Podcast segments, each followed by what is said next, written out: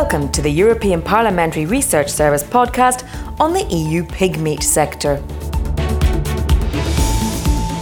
With a population of around 150 million, there are more pigs than any other livestock category in the EU. The sector is supported by the Common Agriculture Policy but is facing serious challenges. Its negative impact on the environment, concerns about animal health, and an uncertain international context need to be addressed if the sector is to become more sustainable in the future and match the EU's green ambitions. Stay with us.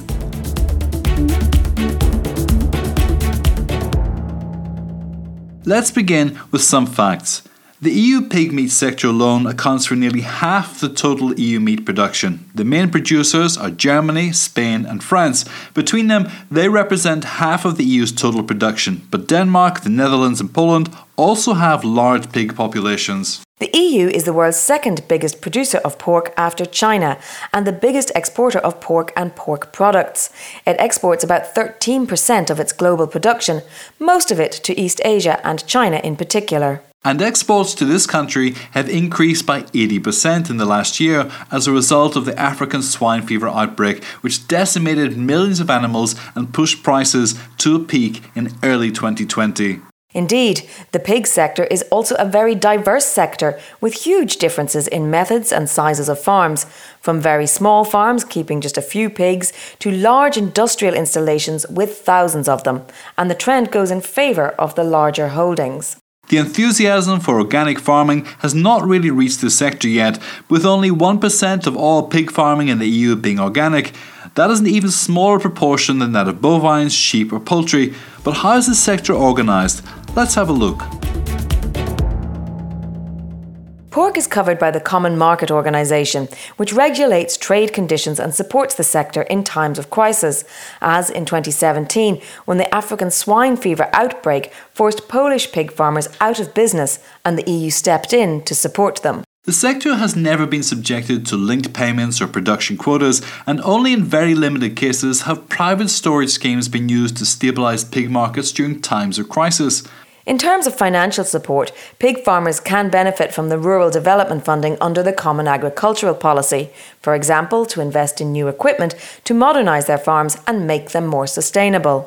The sector is subject to a large number of EU rules and regulations covering such aspects as environmental protection, food safety and public health, organic production, animal health, and welfare. However, the reality is somewhat different.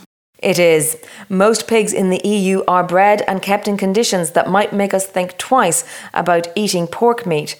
Small cages, barren environments, and mutilations, such as routine castration or tail docking, cause intense distress and lead to piglet mortality. And the transport and slaughter conditions are not much better. No, they aren't. This is why the European Commission has been and keeps on working with member states to ensure that pig farmers respect EU rules to prevent animal suffering and ensure their welfare. Another major challenge facing the sector is the air, soil, and water pollution caused by intensive pig farming, which takes a heavy toll on the environment. The main direct environmental impact of pig production relates to the manure produced, but good storage can reduce the amount of ammonia released. Other environmental problems include the spreading of heavy metals, pesticides, and bacteria that can cause disease in humans. So, how can the sector become more sustainable in the future? Stay with us.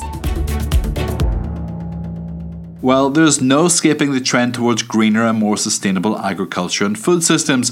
The European Green Deal, the new Commission's flagship policy, and its farm to fork strategy will push for more sustainable food systems from production to consumption and address other problems. Such as the need to cut dependency on pesticides and antimicrobials, reduce excess fertilization, increase organic farming, improve animal welfare, and reverse biodiversity loss. And let's not forget that negotiations on a new common agricultural policy are ongoing and may force a revision of legislation relevant to the pig sector, including its contribution to climate change mitigation and adaptation and on animal welfare. In the past two years, the European Parliament has been calling for higher animal welfare standards, as well as stricter controls and tougher penalties for those who don't comply with the rules. So let's keep an eye on the negotiations and hope that in the future the EU pig sector will be more in line with Europe's green ambitions. You're listening to the European Parliamentary Research Service podcast.